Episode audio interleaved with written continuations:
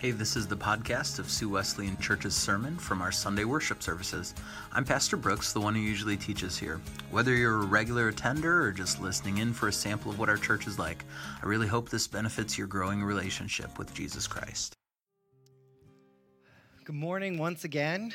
I'm glad to be here with you. And oh, this morning was a, a great time of worship for me in particular. I, it's something I needed. So uh, thank you for leading. Um, so this time of year is always an interesting time to to share a message. Um, right around the new year, we we have like this natural kind of like restart um, where we have this uh, new year coming up where it's going to be like you know, probably about March, maybe June before we actually are writing 2019 down when we actually have to date things. Because, you know, that always happens that you try to, you go to write it and it's, it always ends up you write the last year and then you have to try to exit out and do something different. You know, 17 to 18 was kind of easy because you could just kind of like fix it, you know, pretty easy. But, you know, it's just interesting how we always come up on this time of this, this marker, this, this, um, this time where many people set up resolutions and I noticed earlier this week that the one thing that uh, within the word resolution was the word solution. So it's like we are, we are trying to recorrect or, or realign or rework um, you know, our lives to find, uh, to get back on the path, to find the right way to go, uh, to find the solutions to maybe like the, the problems or the adjustments that we want to have in our lives. And so we want to retry to get back on that path or to reorient our direction. And so, as, as we open, I want to kind of just talk a little bit about New Year's resolutions. Um, I rarely ever set New Year's resolutions because um, it's very common that people break New Year's resolutions. And I'm like, I don't really want to set something up that I'm going to fail at.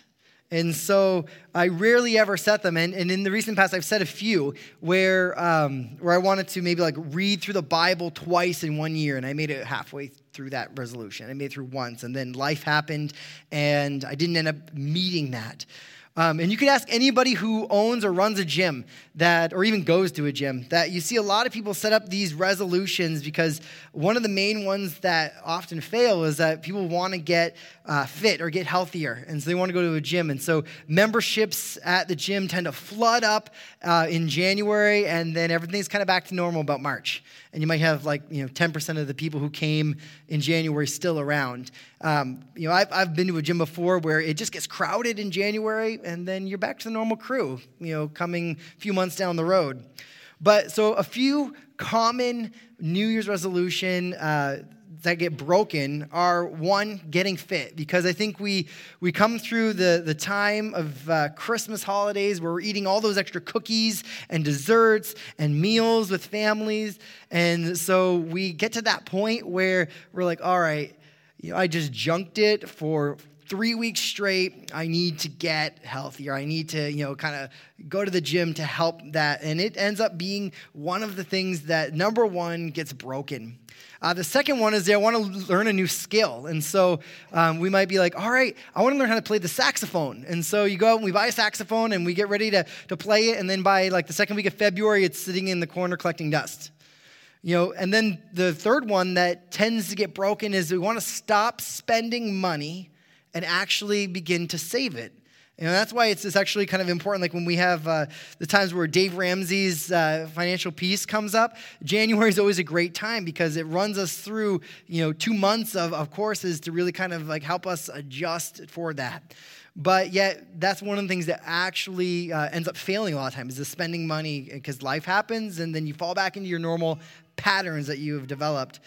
One, another one that gets uh, left out and, and broken a lot is to get organized. Um, and so, like maybe you're you're wanting to organize all your receipts that you get because you know tax season's coming and you need to uh, you know make sure everything's adjusted. And so January, you spend all this time, you do great. You have January's organized in folders, and then March comes and life happens, and then you just throw them all in the corner again, and they just stack up into a pile, and you're like, all right, let's just put this in a bag, and I'll go through it later, and then you never go through it again. And uh, the fifth one that's really common that gets broken is wanting to see family more is to go and spend time with family, but yet, you know, I said, life gets busy and you might not be able to drive the two, four, six, eight, 10, 24 hours away to go see family. And if you're in the Christian circles, there's, a, there's some other ones that kind of you know, show up for us. Um, we see resolutions that include I want to read the Bible more, or I want to pray more, or I want to serve more, or I want to actually go to church more et cetera, et cetera. But we don't really always set a plan for it. We just kind of say, I want to do this more, and we just leave it loosey goosey. We leave it um, open ended. And um, you know, we recognize that all of these things are good things. And that's why we set them as part of our resolutions. You know, but whenever it comes to a specific plan of attack, you know, whether it is I want to read the Bible in a year or I want to spend 15 minutes in prayer every morning, um, we set goals a lot of times as if they're tasks to be completed, as if our Christian walk is merely a checklist of items that we must include within the rest of our busy lives. You know, and they either get lost in the busyness of life or we lose track of them uh, because we've set too high a goals or we set too low a goals. You know, the too high goal might come to the point where we set something so lofty that you know we make it a point for a long time, and then life happens, and we end up falling away for a couple months from doing that and we don't do it. Or we set goals that are so low, we're like, yes, I can't fail at this, but then it's just not as important. And so you end up just uh, getting it cluttered in with the daily life and you don't even uh, connect with it. But our goal for growing as a Christian in our walk, it shouldn't be to execute all the tasks perfectly, you know, but we should be growing by spending time learning about God and communing with the God of creation. With a God who, out of his love and out of his grace, took on flesh and dwelt among us, who poured out himself even to the point of death to restore a relationship with us that we had broken with him. So, for me, one of my restarts or my refocusing or resolution is actually to get to know the heart of God more.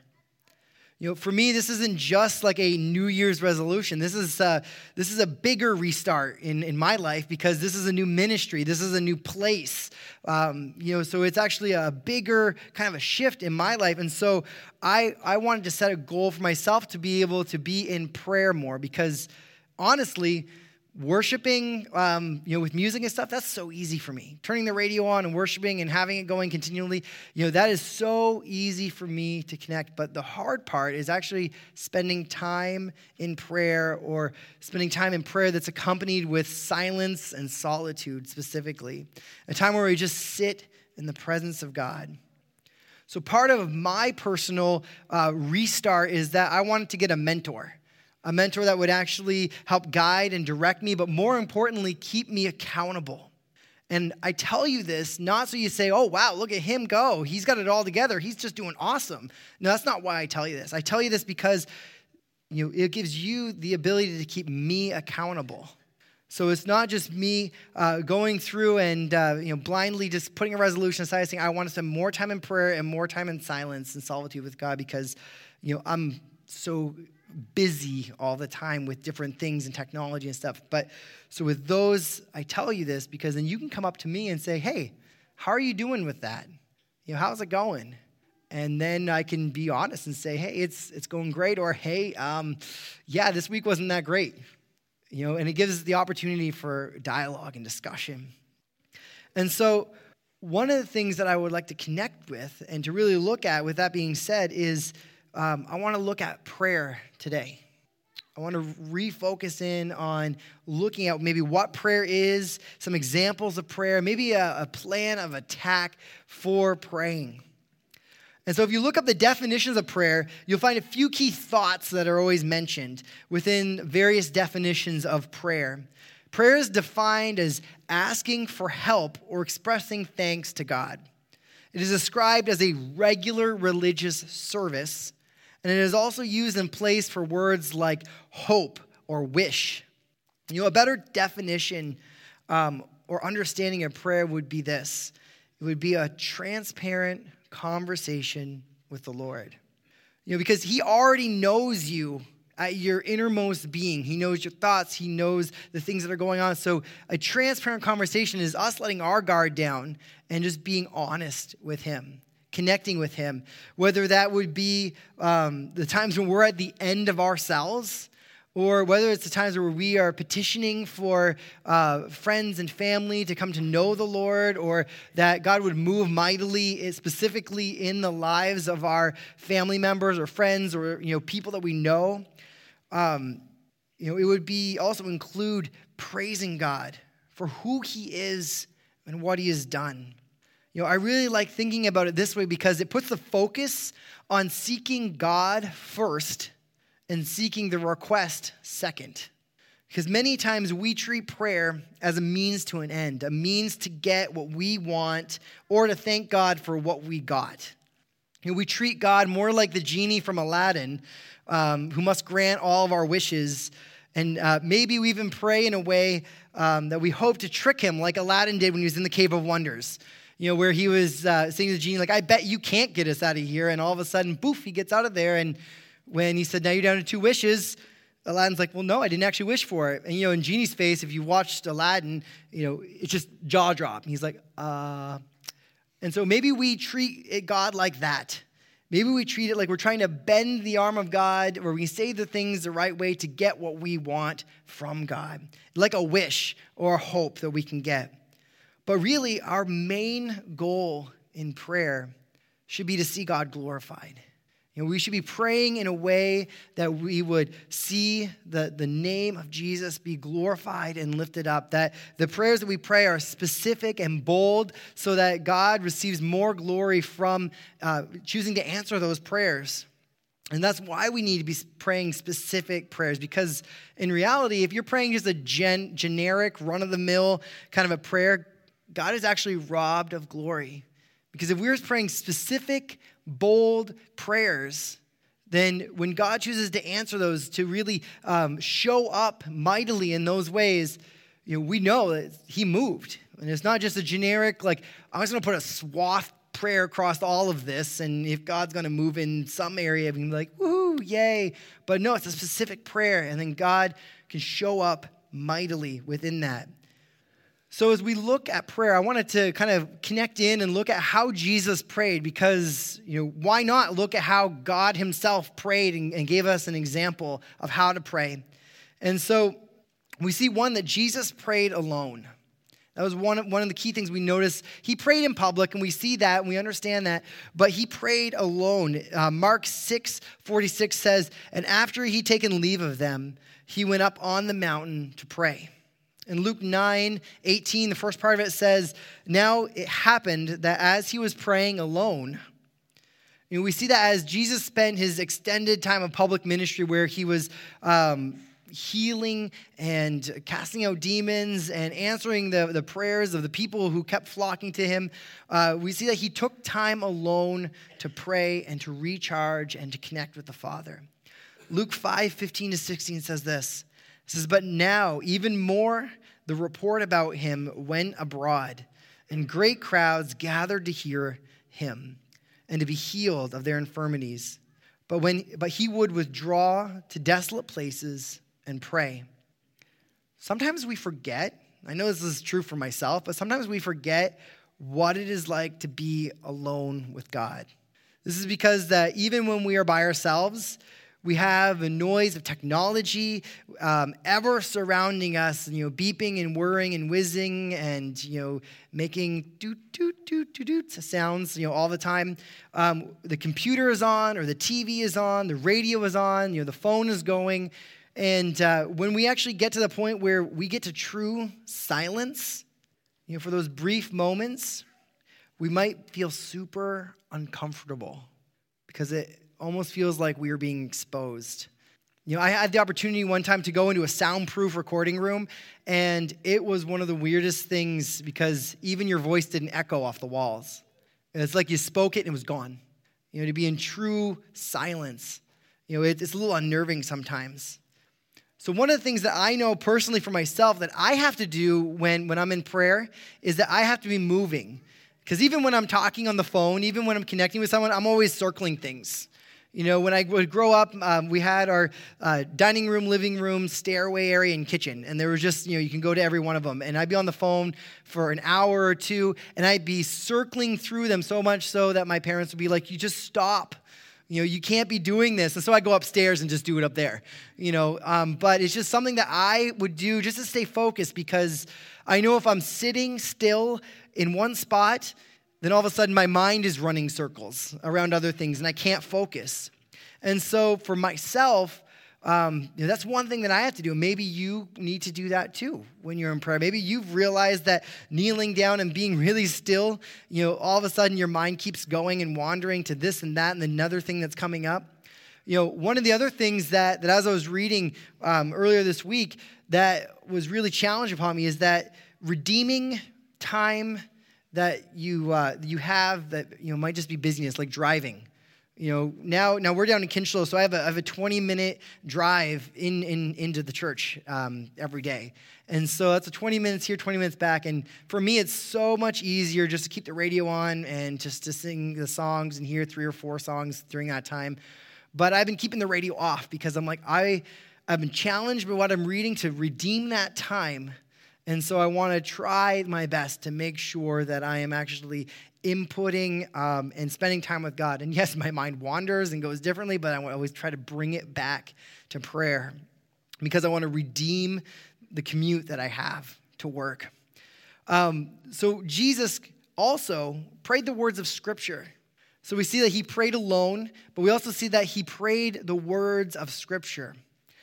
Uh, one of the greatest examples of this is actually in Mark 15 34 when he prays, My God, my God, why have you forsaken me? You know, that's actually a direct quote from Psalm 22, verse 1. And uh, Mark Driscoll puts it this way He says, Jesus in this instance is making the written revelation of God the verbal revelation of his prayer. And this is a biblically shaped prayer life. And so that, that brings me to questions. Like, you know, Jesus was praying from the Psalms. Have, have, have you ever prayed from the Psalms? I know I'm being challenged for that personally. Um, you know, we see that the Psalms are actually a collection of prayers and worship songs written by King David and written by his son Solomon and a few other worship leaders of that day.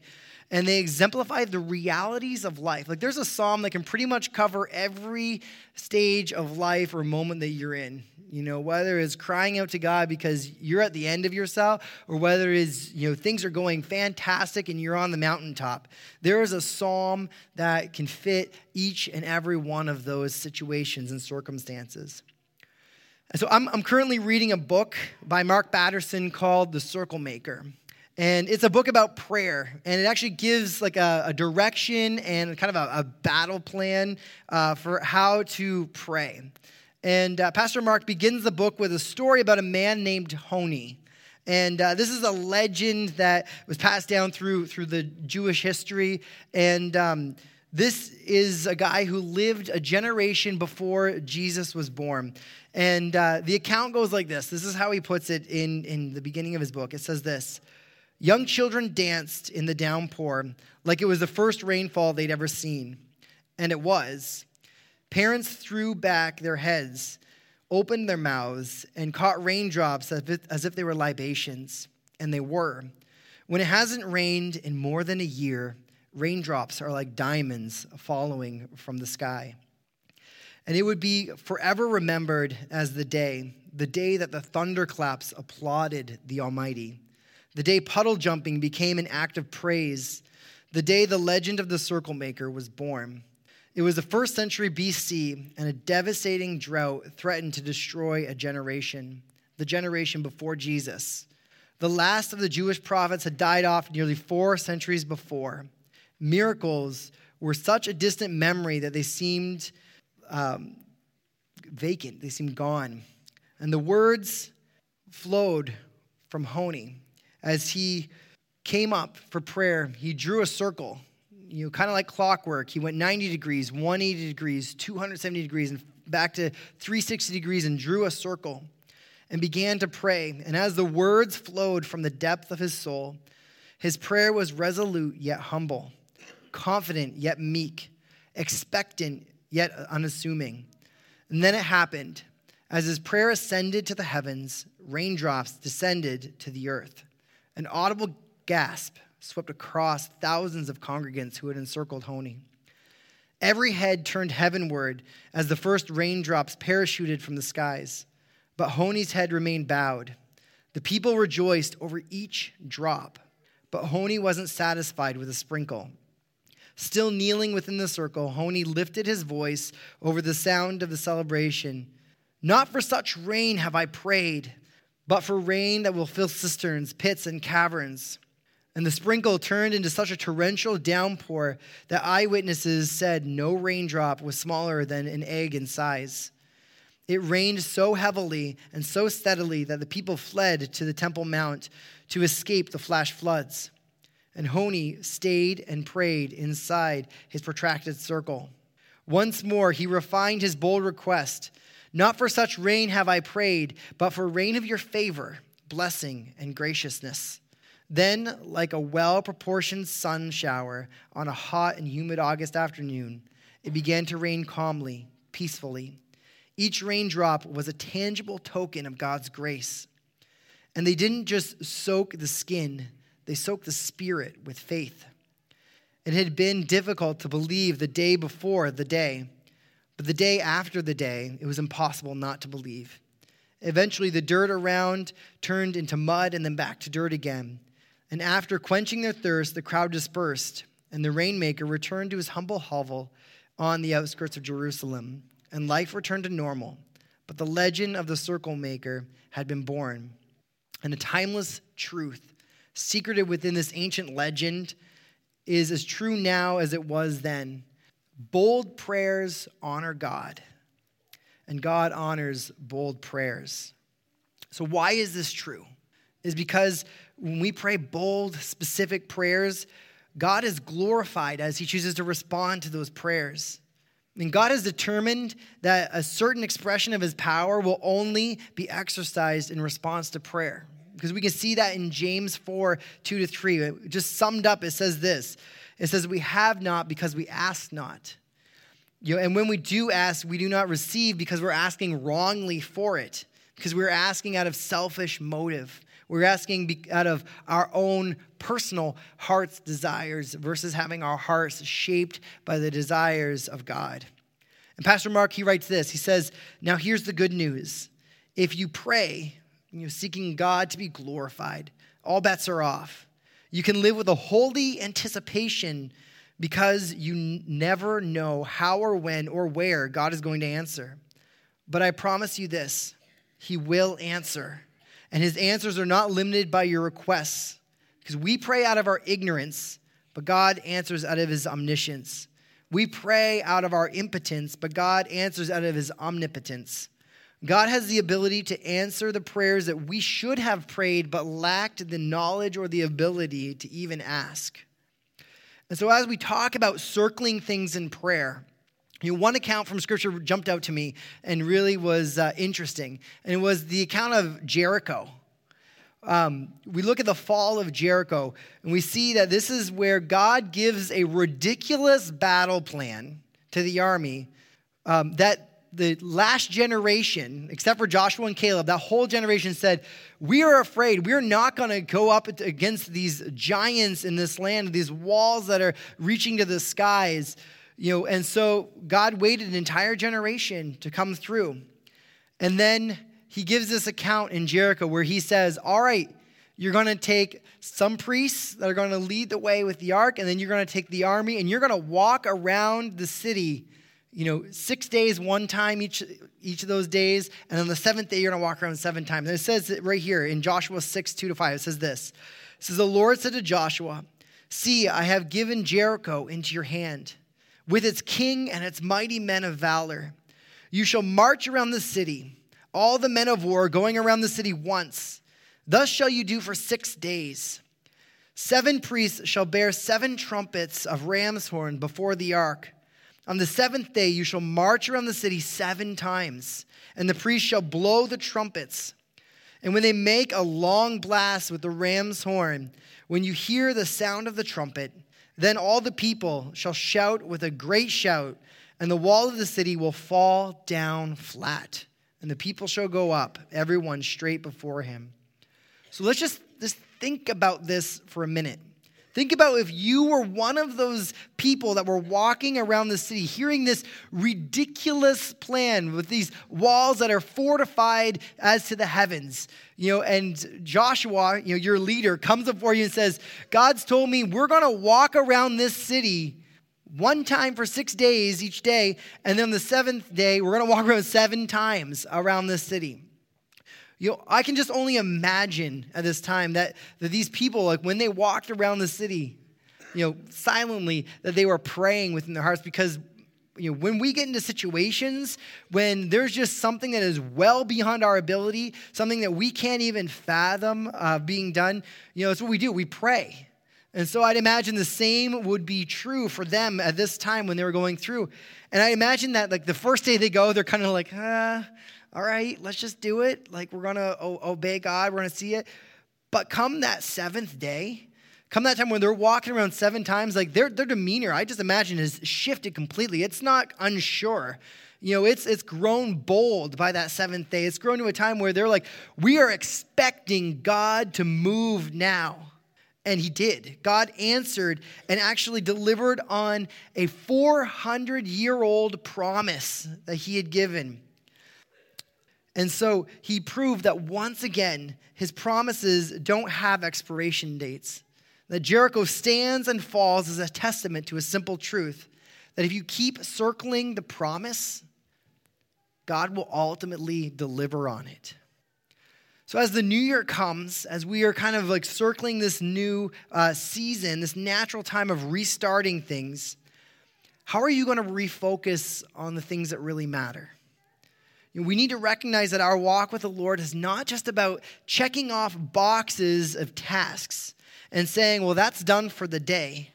But our walk is about being transparent with God, expressing to Him our deepest desires and needs, and seeking to have those desires shaped by His will.